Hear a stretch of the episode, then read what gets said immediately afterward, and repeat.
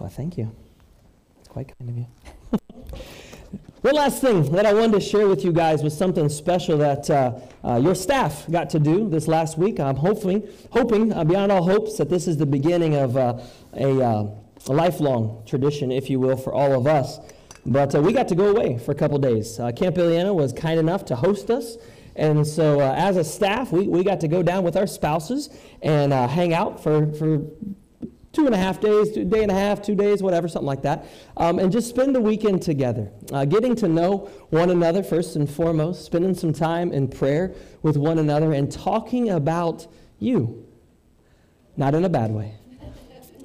talking about you, talking about the body of Christ. Uh, one of the things that um, you may or may not realize, uh, but one of the realities that, that I shared with them was uh, God gave us this privilege, this awesome, incredible privilege, but it is also an awesome and incredible responsibility. This reality that, that He's given us the opportunity to, to shepherd, to guide, to lead, to love His bride on this earth.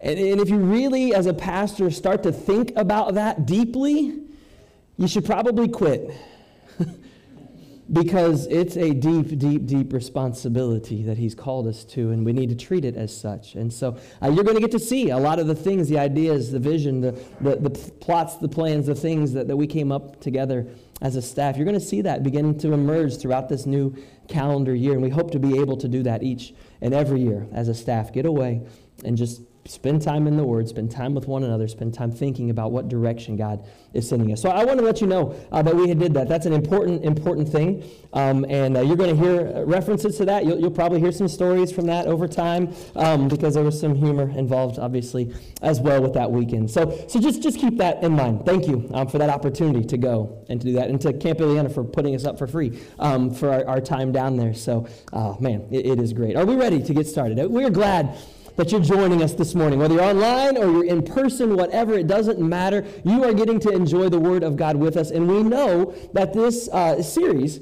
if you've been fully engaged, this series has been and is going to be continually challenging for us. If you're new and you're just like joining us today and you don't really know what's going on, please, please, please get on our website. Go to the link and listen to the other three messages and kind of get caught up with where we're at because um, it's challenging and you kind of need to know where we're at right now so you can continue on with us in this journey. Our goal is that you will dig deeper into God's Word and be able to claim it for yourself. Okay? It's not this book for everyone else and not you. It's for you. It was written for you as well. All right? So here we go. As, as, as we get to, into this, have you ever thought this? Any of you watching or listening ever thought this? I never really get a lot out of this book when I pick it up. It's kind of boring sometimes. It's kind of dry. I don't really fully understand it. I, I honestly wonder sometimes what is the big deal of this ancient book? It kind of seems closed off to me. If you've ever felt that way and you watch this message, then we cannot tell you how glad we are that the Holy Spirit prompted you to join us this week because that is what we are going to talk about. We are going to look at and, and hopefully explain a little bit about why this book can seem a little closed off, a little distant to a lot of people, and the reality that God wants desperately to open this up to you so you can start seeing things as He wants you to see them. The fact is, the Bible is a difficult book if you don't understand the principle that we're going to talk about today, and that's the principle of illumination. We started talking a couple weeks ago about this idea of inspiration, and we gave you seven reasons of why you can trust God's word to be genuine, authentic. It's not a human book, it is the word of God. In fact, it's God's words to us, right? And then the next week we looked at those seven ways God can change your life using his word. Seven ways that this book can literally change your life. And this week we're going to look at the idea of illumination and what that means. Okay? So I got a simple little question for you. How do you feel about light bulbs? I brought these on purpose. How many of you, I don't know if you can hear it. How many of you remember these? The conspiracy to get rid of these, right? These are banned. As a matter of fact, I need to hurry because somebody might watch this and I might be arrested. But I bought this at Dollar General if you're still interested. Um, they still exist, right? Then we went to these.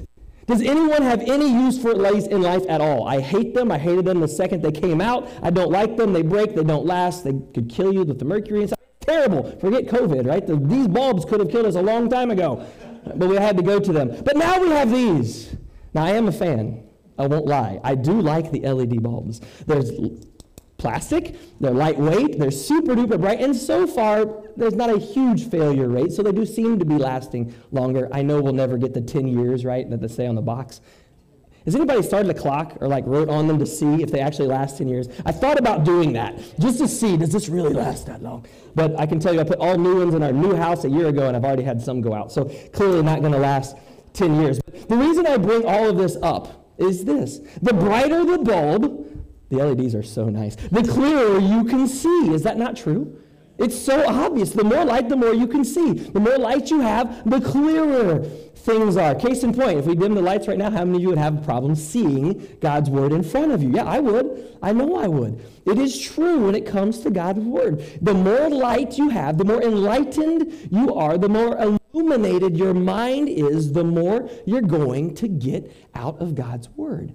We call that illumination. How does it work? What is it? Well, simply put, it is allowing the Holy Spirit to open, to show us the meaning of God's word and then how it applies to my life.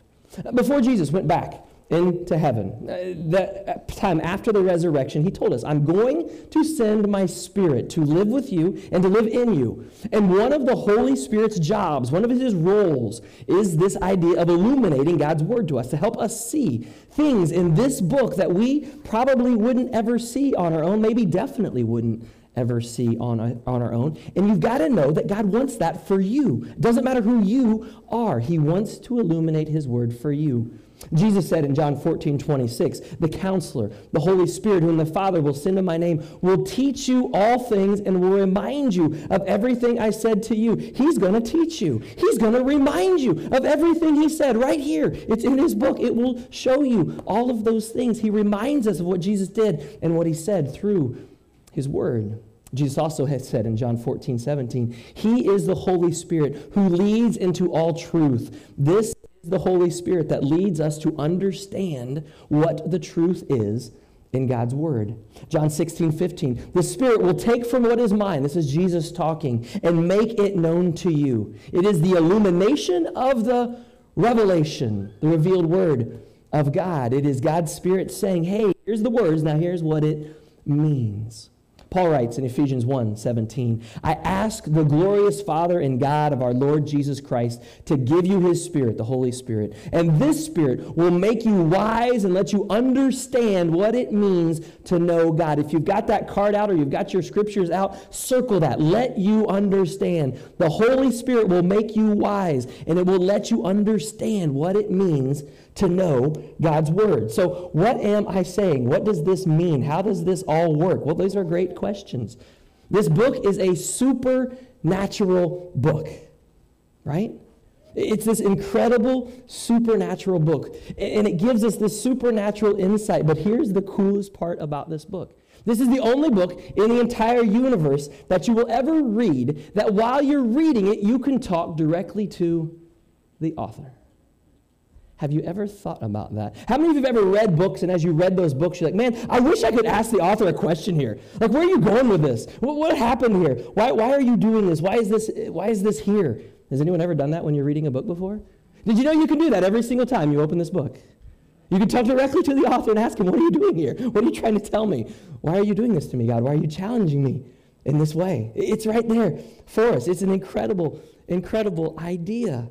He opens our eyes, He illuminates, He enlightens. How does it work? Well, Paul is giving us this information. When we are physically born, we're given these five senses, right? Seeing, smelling, tasting, touching, all these wonderful things. He gives us these five senses, but did you know that as a follower of Christ, when you're born again, you get some new senses? How many of you remember the old 90s worship song, Open the Eyes of My Heart, Lord? Sonic Flood was the biggest famous. Record. Yeah, that one. There's no eyes in your heart. What are you talking about? Well, these are your spiritual eyes. He wants to open these up for you. He wants you to see things that you could not see before. He wants you to hear things that you could not hear before. He wants you to feel things that you cannot feel without God inside of you, without the Spirit. When you're spiritually born again, when you're born into God's family, when you get acquainted with God, when you develop that relationship with Jesus Christ, He gives you this second set of senses. And all of a sudden, you begin to see things and feel things and experience things in this world differently. You see, we actually, as believers, live in two separate worlds. Do you realize this? There's absolutely a spiritual reality that exists alongside of this physical reality that we live in. In fact, the spiritual world created the physical world. Long before the physical world existed, the spiritual world exists, and long after this physical world as we know it comes to its demise and meets its end, the spiritual world will continue on into the future. One day, everything is going to vanish here as we know it. This building will crumble. The world as we know it will end. Physical things do not last, they're temporary. But God and His angels and the spiritual world will last forever. We just can't see it until God opens our eyes and allows us to see things that we would not normally see. And this is called illumination. It says that I pray the eyes of your heart, that your spiritual eyes will be enlightened. Paul writes, Ephesians 1 18, 19, I also pray that the eyes of your heart will be opened, they'll be enlightened, they'll be illuminated, in order that you may know the hope to which you have been called, the riches of his glorious inheritance in the saints, and his incomparably great power for all of us who believe. Now, as you look around this world today, even as a believer, is that what you see? Do you see these incomparable, glorious, incredible things of God, or do you see the physical world that we're stuck in? If you just can only see the physical world that we currently exist in, then your eyes either have not been or you have closed them off to what God is attempting to show you in this life. And so hopefully today will help you open those back up. Think of it like this when you're reading the Bible one day, and suddenly all of a sudden that proverbial light bulb kicks on, and you read that passage for the first time, you see it in a new light. Oh, it's that aha moment. I get it now. It makes sense to me now. Thank you, God, for showing me this information. That is illumination. Now, for some people, that just doesn't happen. Maybe rarely, maybe even never. And that's so sad because that's not what God wants. He wants you to have those moments daily. For some people, it happens every once in a while. And so today we're going to share with you some ideas, some thoughts, some ways that hopefully this can now become a regular part of your daily, this is key, daily reading of God's Word. God's Word is so much more than just this print on the paper. And so our prayer is that you're going to start reading this Word, start writing this, this Bible, and as you do it, it begins to come alive to you in a brand new way. All right? So what happens? What happens when God actually opens my spiritual eyes? Well, here's, here's our list. Here's our five things, if you will, for, or four things, if you will, for today. And we're going to use four simple Bible stories. Some you've heard, maybe you haven't heard some of them. They're actually very interesting stories, and some of them are honestly kind of funny if you think about the people involved. And then at the end, I'm going to give you five very brief, very short ways of how you can tap into this, this power, each and every time you open God's Word. All right? So here we go one of the ways, when God opens my eyes, when I see things as He wants me to see them, one of the things that does for me is it allows me to see the solution to my problems.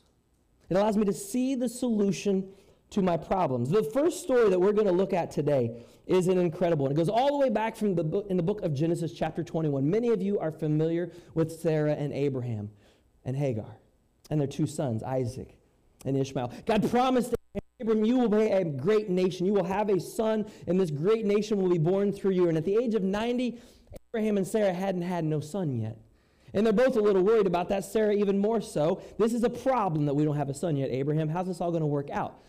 It's a big problem. So Sarah, being of brilliant mind, thought, you know what? I've got an idea. We'll call it Plan B.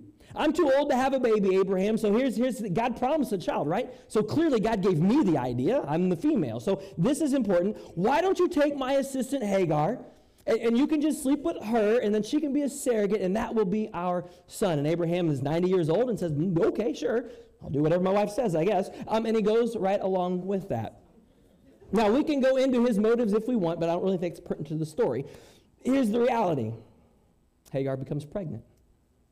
Hagar has a son. There's a time where Abraham comes before God and says, God, you have given me this promised son.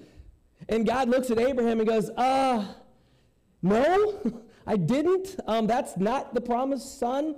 That's plan B. That's Sarah's idea. That's your idea. That's not my idea. So here's the thing I love Ishmael. Absolutely. God loves Ishmael to this very day, and he loves all of his descendants. I'm going to make him into a great nation because I promised that that would happen, but he's not the promised one. Now, many of you know later by a miracle, Sarah does in fact become pregnant and has a little boy. They name him Isaac. Isaac does grow to become the father of the Jewish nation. And if you didn't know, Ishmael becomes the father of the Arab nations. Yes, the Arab nations. The ones that we're working on peace deals right now between who?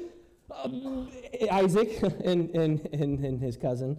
Yeah, um, yeah, working on those together. They're still at it, aren't they? But then what happens? Well, after the baby's born, was that good enough for Sarah? No. Now, because there's an older one, uh, Abraham's going to favor that one. He's going to get the inheritance. So we got to eliminate these people. And, I truly think Sarah probably did want them to die. I, I, I think I sense that vibe as she kicks them out into the desert all alone with really nothing to protect them or save them. She leaves them there to die. We pick up the story in Genesis 21 14. It says this Early the next morning, Abraham took some provisions, some food, and some water. He gave them to Hagar. He set them on her shoulders and then sent her off with the boy. She went off on her own, it says, and wandered in the desert of Beersheba. When the water skin was gone, she put the boy Ishmael under one of the bushes, and then she went off and sat down about a bow shot away because she couldn't bear to hear the child cry to death because that's where this was headed. This is one of the saddest stories of rejection in all of the world's history, as this is what man's plans came up with. But it says God heard the boy. The angel of the Lord cried to Hagar from heaven and said to her, What is the matter? Don't be afraid. God has heard the boy's cry as he lies there. Lift up the boy, take him by the hand, for I will make him into a great nation. And he did, just as he promised. In verse 19, God opened her eyes. Circle that word. Opened her eyes. This is illumination. And she saw a well of water. She went and she filled the skin with water and gave the boy a drink. Then they both survived that event. And she went on, and Ishmael became the father of the Arabs. Here's the point she literally had the solution to all of her problems right in front of her face. There was a well of water, but she couldn't see it. Why? Because God hadn't opened her eyes yet. God had not illuminated her mind yet. God had not allowed to see, because of her distress, that specific well from a different perspective, and there was her salvation right there in front of her. Now, the reality is, I don't know, no one knows maybe what the problems are you're going through at this moment in life. You might be facing something, honestly, that you just do not see any way around. You cannot find a solution. It looks like one dead end after another after another, and you need to have your mind illuminated, your eyes open. The Holy Spirit has to open and engage your mind you have to look at him through spiritual eyes so you can see the solution God has for you in his word. You've tried on your own, you've tried to solve these problems on your own, and you just can't figure it out. You've got to look at it from God's point of view. And when God opens your eyes, you'll begin to see the resources that might have been there all along, but you failed to see them. The second story, the second benefit of having your eyes spiritually opened is this you begin to see barriers progress, things that seem to be holding you back. Not only the solution to your problems, but the barriers, why you can't attain those solutions or why you can't get over this issue or this problem in your life. You may have some things.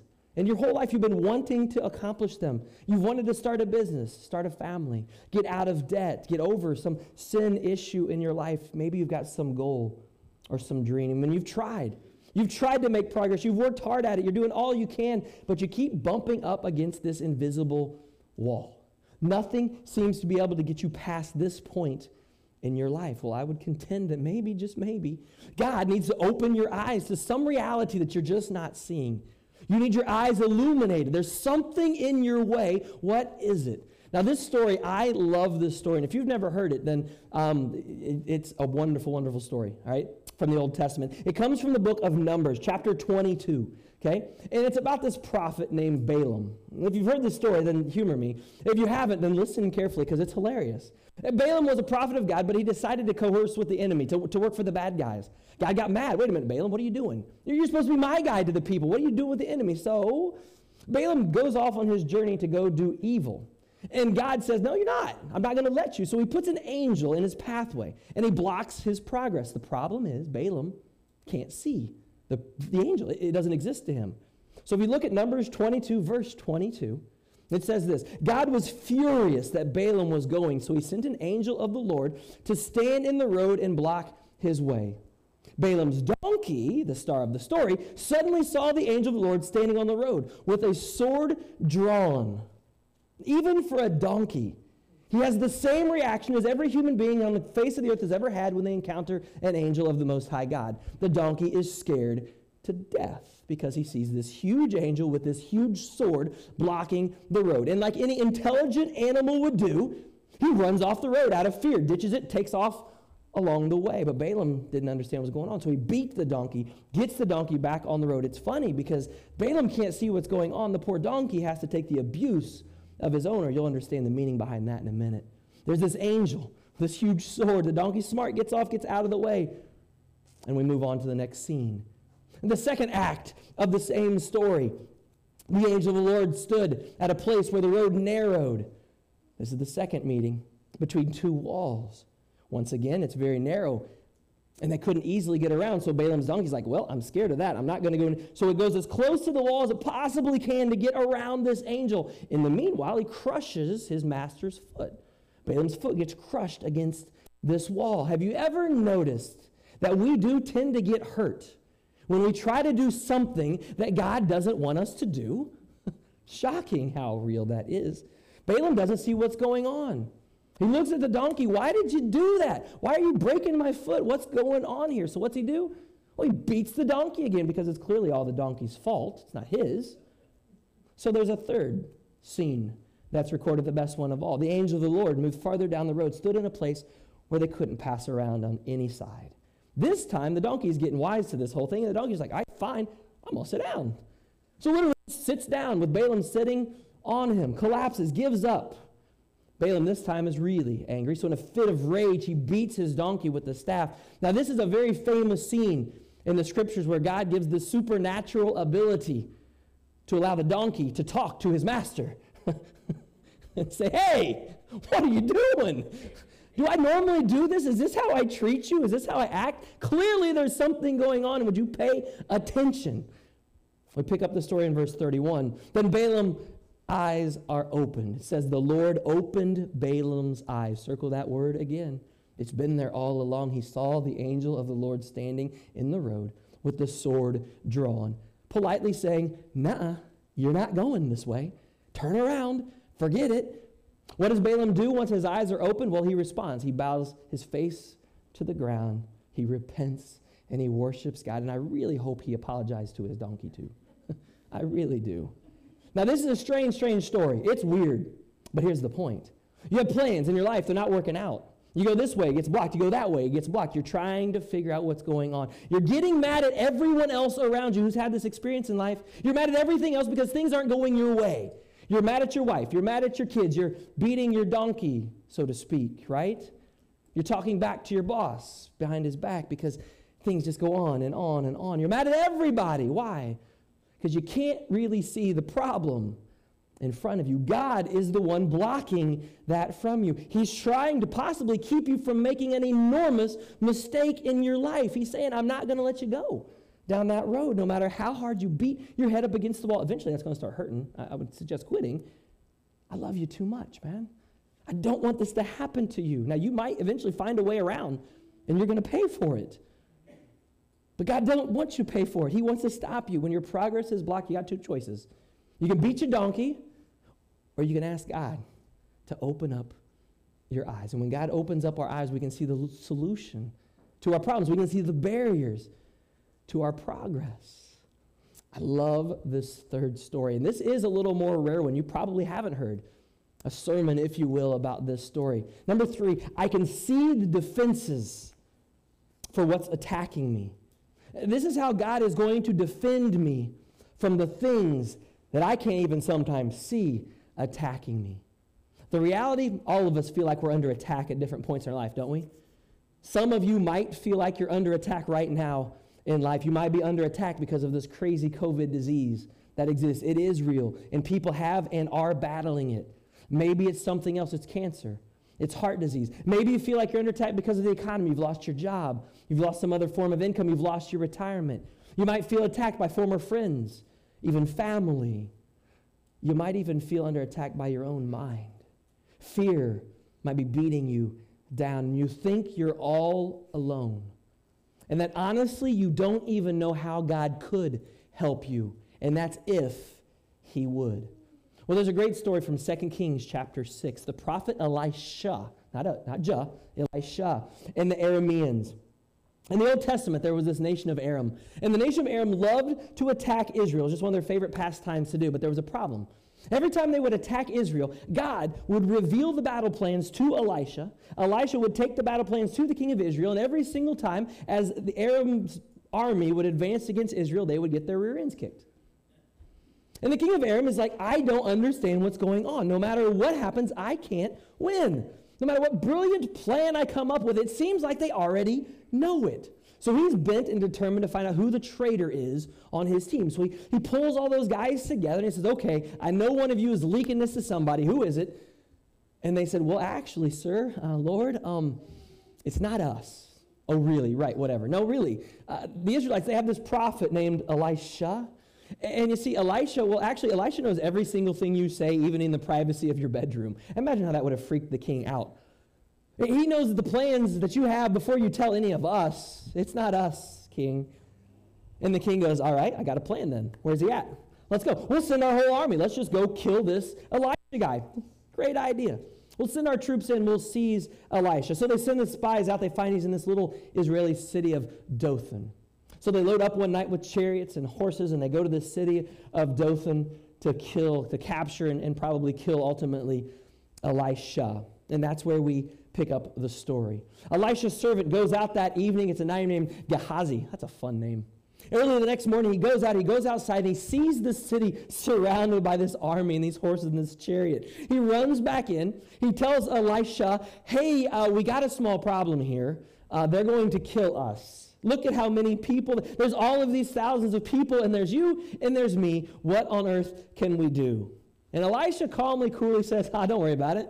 Don't be afraid. But there's way more people on our side than theirs. Now, Elisha was an older man. This was his younger servant. I'm sure he looked at Elisha and goes, what are, What's wrong with you, senile old man? Because from a human standpoint, there was no hope. There's several thousand soldiers. There's just you and me. What is he talking about? There's more on our side than theirs. Whatever. We pick up the story in verse 17. Elisha prayed, O Lord, open his eyes. There it is, circle it again. He's talking about his servant. Open his eyes that he may see. And it says, The Lord opened the servant's eyes, and he looked out, and he saw the hills full of horses and chariots of fire all around Elisha. Can you imagine his response? Can you imagine his surprise? This is the famous angel army, made famous by who? No other than Chris Tomlin. Okay? This is the angel army that Chris Tomlin is referring to. It exists when we can't see it. Now, the rest of the story is where it gets funny. Because the, Armenian, uh, the, the Aramean army advances toward them, and Elisha prayed, Oh Lord, make them blind. So he did. So what's Elisha do? Go and hide in his house? No. No, Elisha goes, Okay, now I'm going to have some fun. So he goes out and he meets with the army, who is now blind, and he tells them, Hey guys, what are you doing here? Oh, you know what? You've come the wrong way. That's funny. Uh, the guy you're looking for, yeah, he's not here. I'll just take you to him. I'll take you to the city. Now, this is Elisha, the guy they've come to kill, telling them that they're in the wrong place and that he's not them, and taking them to another city. But they're blind. They've never met him. They don't know. So what's he do? Well, he leads them to a town, well, an area in Samaria. What's in Samaria? Ah, the king of Israel and the Israeli army. That's all. So he takes them on this hike through the wilderness, the guy they're trying to kill, leading the army away from him and to the Israeli army. He gets there. As soon as he gets there, he prays once again, God, you know, restore their sight, open their eyes so that they may see. And the Lord did, and they discovered they were in Samaria, and they were surrounded by the Israeli army. What on earth do they do? Well, this is where the story could go one of two ways. But the way that it goes is incredible. Because Elisha's king, the king of Israel, shouts out to him, Hey, we've got this captive army. Should we kill them all? And Elisha's like, No, we don't kill prisoners of war. That's not what we do. Instead, give them food and drink and then send them home. So this is the king of Israel. He made this great feast for this enemy army, and he sent them home to their king. And you know what? After that, the Aramean raiders, they, they stayed away from the land of Israel. you think? I wonder why. See, sometimes the easiest way to get rid of an enemy is to turn them into a friend. So instead of killing all of these men, which they could have easily done, and then making enemies for generations to come, they were nice to them. They fed them and they sent them home. Here's the point. We all have things that are attacking us, things that we are going to panic about, things that we're going to feel so overwhelmed by. There's more working against you and against me than what we actually can see and know. So God needs to come in and He needs to open our eyes so that we can see all of the resources that we genuinely have around us. The resources He has commanded to take care of us. There are angels and we can't see them, but they're all around us all of the time, and God's forces are there to protect us. And when we begin to see things from God's point of view, we can see those defenses, and all of a sudden, our fear begins to subside. And there's one thing I want to add to the story for you. Sometimes we rely so heavily on those heavenly spiritual beings that we forget that you and I are now heavenly spiritual beings. We have the Holy Spirit within us. And someone around us might be crying out for help, and you might be the spiritual force that comes in between them and that adversary, them and that enemy. Don't lose sight of who you are in Christ. He might be calling you to respond. The fourth and, and final story from this benefit, many of you do know. The benefit of being able to see with those spiritual eyes and having our mind illuminated is this I can see how God is actually walking with me. You see, when God opens our eyes and I see how He's kind of been with me all along, I didn't see that before. I didn't know that was going on. I said it before and I'll say it often. I don't know what you're going through. We don't know unless you share it with us. You may feel alone. You may feel like you're battling all of these things all on your own. You don't think that God is anywhere near you at all. All I can tell you is if you are a follower of Christ, He's right with you right now. You just haven't been able to see it because your mind has not been illuminated. So, the story to take you to now, as I said, it's a very famous one, and many of you have a deep knowledge of this story from Luke 24. It's the story of what happened the day that Jesus rose from the grave, the very first Easter Sunday. And a lot happened in those 72 hours of that week. And he'd been arrested, he'd been whipped, beaten, tortured, ultimately crucified and placed in a grave. Uh, they buried him. The disciples crushed. Their dreams finished. We thought this guy was the Messiah. We thought he was the Savior, the coming Messiah. Now he's dead, and they're probably going to kill us. Nobody knows what's going on. They're confused. They're at some level of dealing with grief at that point in time. And then Easter morning happens. And they get this odd report because these women go to the tomb and they find out the tomb is empty. And they allegedly have these angels speaking to them saying, Hey, he's risen. Really? Is he really? Because that seems a little too far fetched, too good to be true. Is that, can we possibly believe that? So the women go back, they tell the disciples, the disciples run, they find out, Yep, the tomb's empty, there's no body. But where's this Jesus guy? Like, I don't know that I believe this. Then begin the rumors, right? Jesus meets with the women first of all, but only a few people have seen him at that point. Then, over the next 40 days, Jesus makes all these appearances all over town, even to big old groups of 500 people. I want you to imagine for a moment how weird that would have been had you been a religious leader, a persecutor of Jesus. And all of a sudden, you begin to hear all these rumors that people are seeing him. And you probably even talked to someone that did see him because lots and lots and lots of people saw him. How would you be feeling? It's no coincidence that within just a couple years, hundreds of thousands of Christians had formed in Jerusalem because there were so many eyewitnesses. It wasn't just a couple people that saw Jesus as he walked around Jerusalem for those 40 days. But on this day, the day of the resurrection, a couple of Jesus' followers were famously walking down that road to a town called Emmaus. They're getting out of town. Now, we don't know exactly their motivation. It might have been to escape, it might have been to go home, it might have been out of fear. We don't know. But we know they're grieving. And as they're walking, who shows up but Jesus?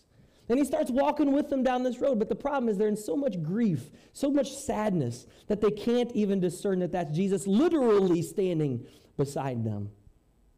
In chapter 24, beginning in verse 15, it says, Suddenly Jesus came alongside and joined the conversation. They didn't know it was him because God kept them from recognizing him. He didn't allow their minds to be illuminated right away.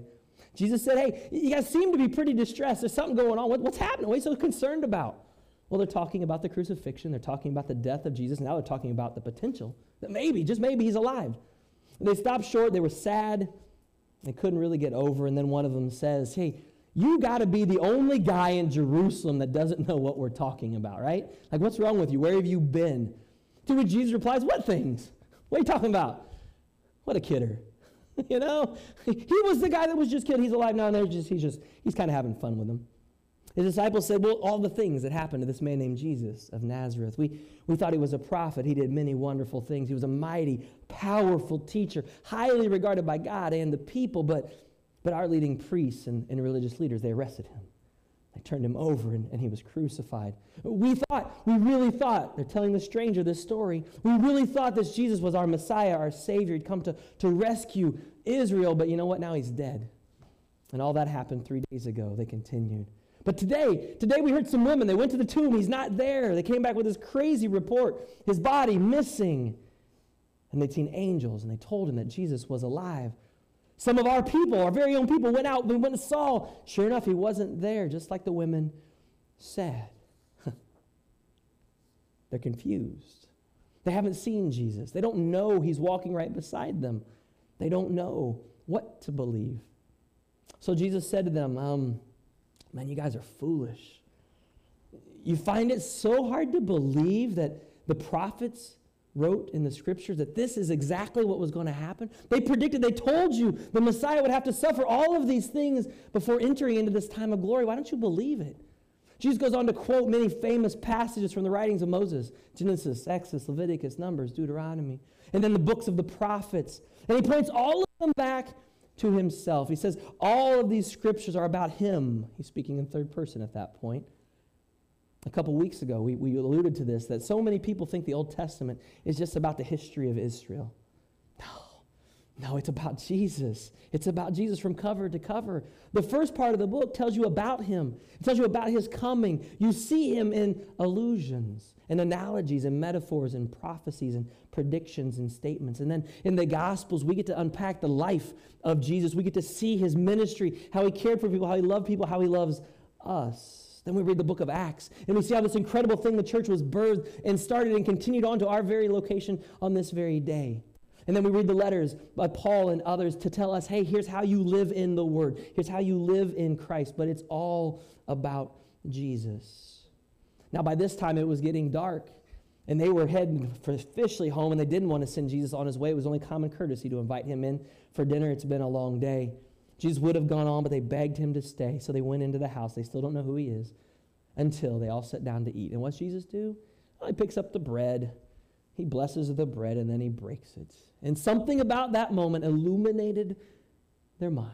And instantly their eyes were opened and they see Jesus. Their eyes were opened and they recognize him. Wait a minute. That's, and that's probably as far as they got because then he disappeared. He vanished. There's that kidder again. Okay, you guys got it. Now see you. I'm out. It's awesome how he does this thing. We've been telling him everything that he he. We just told him the story of him. How stupid did we possibly sound recounting his story to him? Their eyes were open. Their eyes were open. They recognize him and he disappears. How would you feel? If you'd walked through life, you're doubting his existence, you don't even believe he's there, yet he's right there speaking with you, telling you the whole story, and you don't even know it's him. See, that's the reality. We have this right here with us every day of our life, and we're doubting his existence. We're doubting he'll help us. We're doubting he'll walk beside us. Open the book. See that he's there. Believe it. Have your mind illuminated. Please. It's an awesome instance of illumination. In their grief, they just couldn't see that Jesus was right there. And if you've ever grieved, you probably had that experience yourself. You've probably had that experience yourself. I don't know what you've lost this year. Some of you have lost a loved one. I know some people watching online have lost a loved one this year. Maybe you've lost your own personal health. Maybe you've lost your job. Maybe you've lost an important relationship or some big business deal and you are still grieving and you can't see that every step along the way, if you're a follower of Christ, He has been with you. You've never been alone. If you're a believer in God, He is with you walking. Even if you feel blind, He's there. Now, I want you to understand how important this idea of illumination is, and how without illumination, this really is just a book with a whole lot of words, then they're really small, depending on the type font you have. It's just a good story to a lot of people.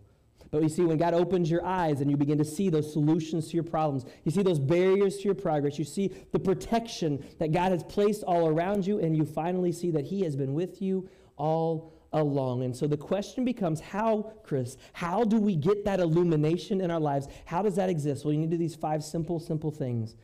These five simple things. You got to cooperate with the Holy Spirit so He's allowed to enlighten you. He won't force Himself upon you. And the first one is brutally obvious. You have to begin a relationship with Jesus Christ. That is the starting point. If you do not have this one, you will remain spiritually blind all of your days. You do not have any hope of ever seeing things from God's point of view. You have to establish this connection first. You can't just know about Jesus.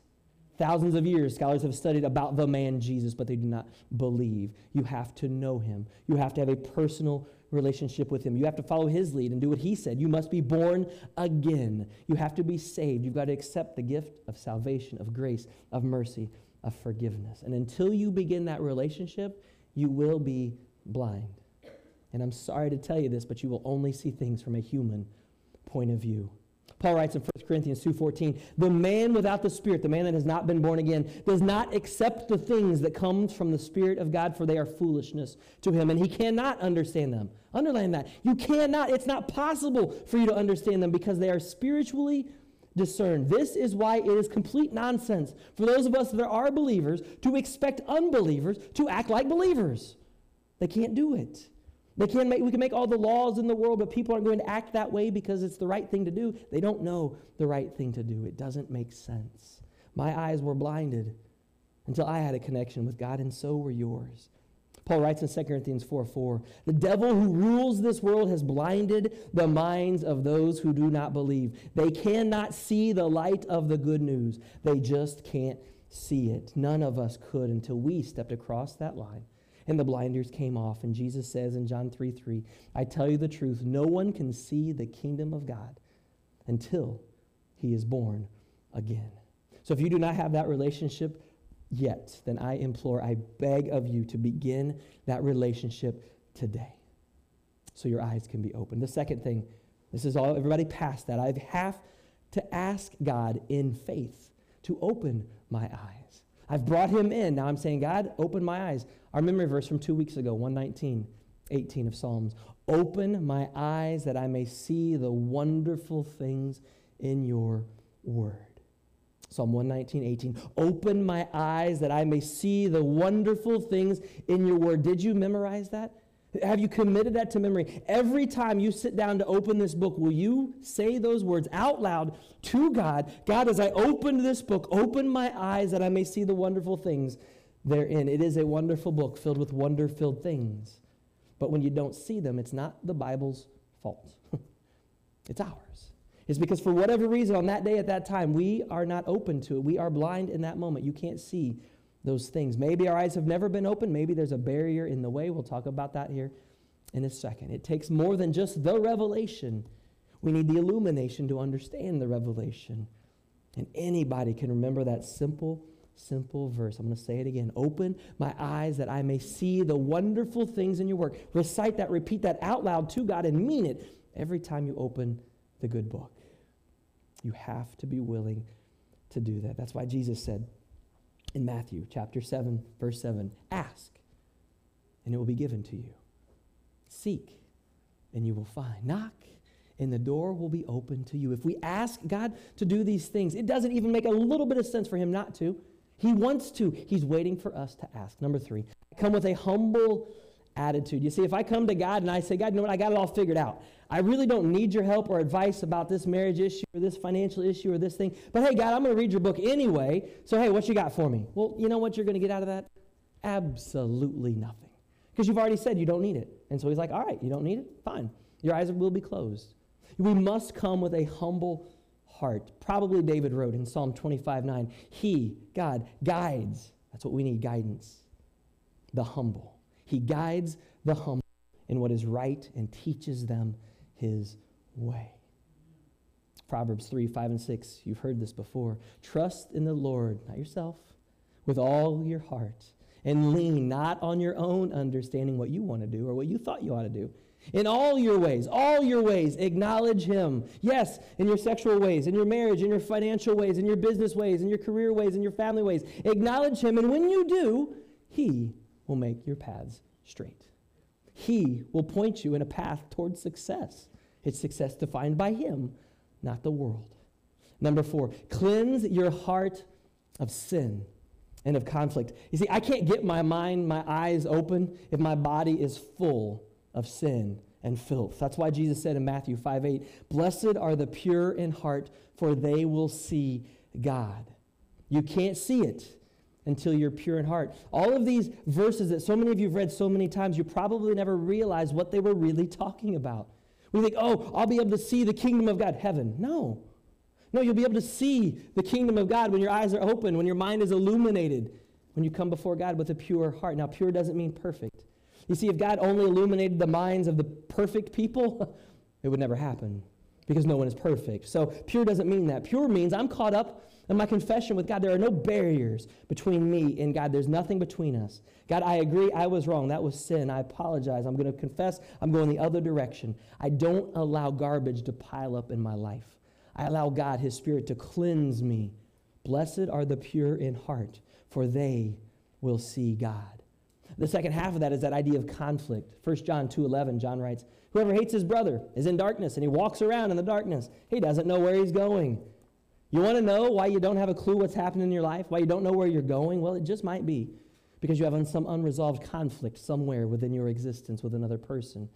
Whoever hates his brother is stumbling around, wandering in darkness, and he doesn't know where he's going because that difficulty, that conflict, maybe even that hatred has blinded them. It means if my relationships are in a mess, I'm probably not going to get a lot out of this book when I pick it up to read it. If I have a big argument, fight with somebody in my family, and then I sit down and say, Hey, God, what do you need from me today? What, what are you going to teach me in your word? God's going to say, uh, Before we get to that, would you go over here? God, I need you to teach me from my word, but I got this relational conflict. He wants you to resolve that first. The Bible is very clear that we cannot be right with God and wrong with others. We can't be reconciled to God and not be reconciled with others. That's why the Bible specifically says if you come to worship on a Sunday morning and you bring your offering and you've got something between you and a brother, God says leave. Go away. Get out of worship. Go find them. Make things right. Then come back and continue worship because you cannot worship God when you're in conflict with somebody else. So if you really want your mind to be open, if you really want to see the solution to your problems, the barriers to progress, the defense that God is providing all around you, the fact that God is with you, then this afternoon you might need to send a text, make a phone call, write a letter, whatever it is. You may need to ask for forgiveness from somebody. You may need to forgive somebody. Begin a relationship with Jesus. Ask God to open your eyes. Come to Him with a humble heart. Come to Him cleansed of the sin and things that happen in conflict in our lives. And the final one, number five, might be the hardest. Commit in advance. Commit in advance to do what God says. This is unqualified, unconditional obedience. It's you saying, okay, God, I'm ready to sit down here. I need you to teach me what I need to do this week, how I need to respond or interact with my kids, with my wife, with my family, with my business. I'm telling you in advance that I am going to do what you want me to do, even if it doesn't make sense. Even if I don't understand it, even if I don't agree, even if it isn't, it isn't popular, even when it isn't easy. I say yes before you even tell me what to do. Psalm 119, 33. Teach me, O Lord, to follow your decrees, and I will keep them. You see the promise up front? I will keep them. You, you teach me, God, and I'm going to keep them no matter what those promises are. You teach me, I'll do it. Give me understanding. I'll keep your law. I'll obey it with all of my heart. Whatever you show me, I'm going to do it. Why? Why? Because action is the bottom line. Now, I don't think if I had a meeting after church today and I said, hey, I need all of you to come, and here's all I need you to do. Before you come, I need you to just say, yep, I'm in. Whatever that meeting's about, I'm just going to do it. Yep, I'm, I'm committed. I'm just going to do it. I don't think any of you would show up to that meeting. This is a meeting. Every time you open this book, you're meeting with God your Father. And if you don't pick up this book going, God, whatever you teach me today, whatever I see in here today, God, whatever you're telling me to do in here today, I'm going to do it. You say, oh, oh, God, what do you want to share with me? Oh, that's good. Okay, I'll think about that, God. Thank you. Um, and you move on. This book just became very useless. You, you commit to God before you open this book, God, whatever you reveal to me. When you come to church on Sunday morning, God, whatever I hear from the stage, whatever is sung this morning, whatever is prayed this morning, God, I, I commit to absorbing that right into my life and following you. Do you do that? Or is there always a if I want to, if I'm okay with it, if it's good, if it's whatever? God's not going to give you step two until you act on step one. Today's memory verse for next week is James 1:22. Do not merely listen to the word and so deceive yourselves. Do what it says. And you have to commit to doing what it says before you read it. Because you might just read it and not like what it says. God doesn't want that out for you. He's sharing that with you for a reason, and He wants you to commit to it. Guys, this isn't easy stuff, and it's long, and there's a lot of it. But oh my goodness, is it rich? Is it beautiful, the Word of God, or what? Will you live it? Will you breathe it? Will it be who you are? It will change everything about your existence on this planet. Father God, as we close this time of proclamation of your word, I, I just pray. But Father, it isn't overwhelming in an information sense, but Father, it's overwhelming in a spiritual sense as we realize the power of your word. We realize that we've been taking this book way too lightly for way too long. Uh, maybe some of us, like me as a kid, uh, man, we love bringing our Bibles to, to VBS. We got prizes, we got stickers, we got candy, but we never opened it up. we never bothered to fully apply what we've learned. Maybe some of us in the room have been coming to church, some of us watching online have been listening to sermons our whole life, and we might remember to bring our Bible some Sundays, but that's the last time we see it all week. We've set it aside because it's not this living, breathing, personal thing. The Father, we open every day and we go, God, what can you teach me today? Father, open my eyes and let me see the wonderful things in your word. Father God, begin to open us, the people at, of Berea, the people that you've brought here together in person and online. Let us be people of the word who open your word daily and allow our eyes to be open to see what's there. Let us commit in advance to do what you ask us to do. When we read that word, when we hear that message, when we're challenged, let us just agree in advance that, yes, God, this is who we know you're teaching me this for a reason. Father, help me to become who you want me to become. Help me to live out your word in this world. There's that famous, famous old saying, I might be the only Jesus that anyone ever sees. How on earth can I be Jesus to someone if I myself don't know who he is? Father God, we love you. We thank you for your time this morning with us. In Jesus' name we pray.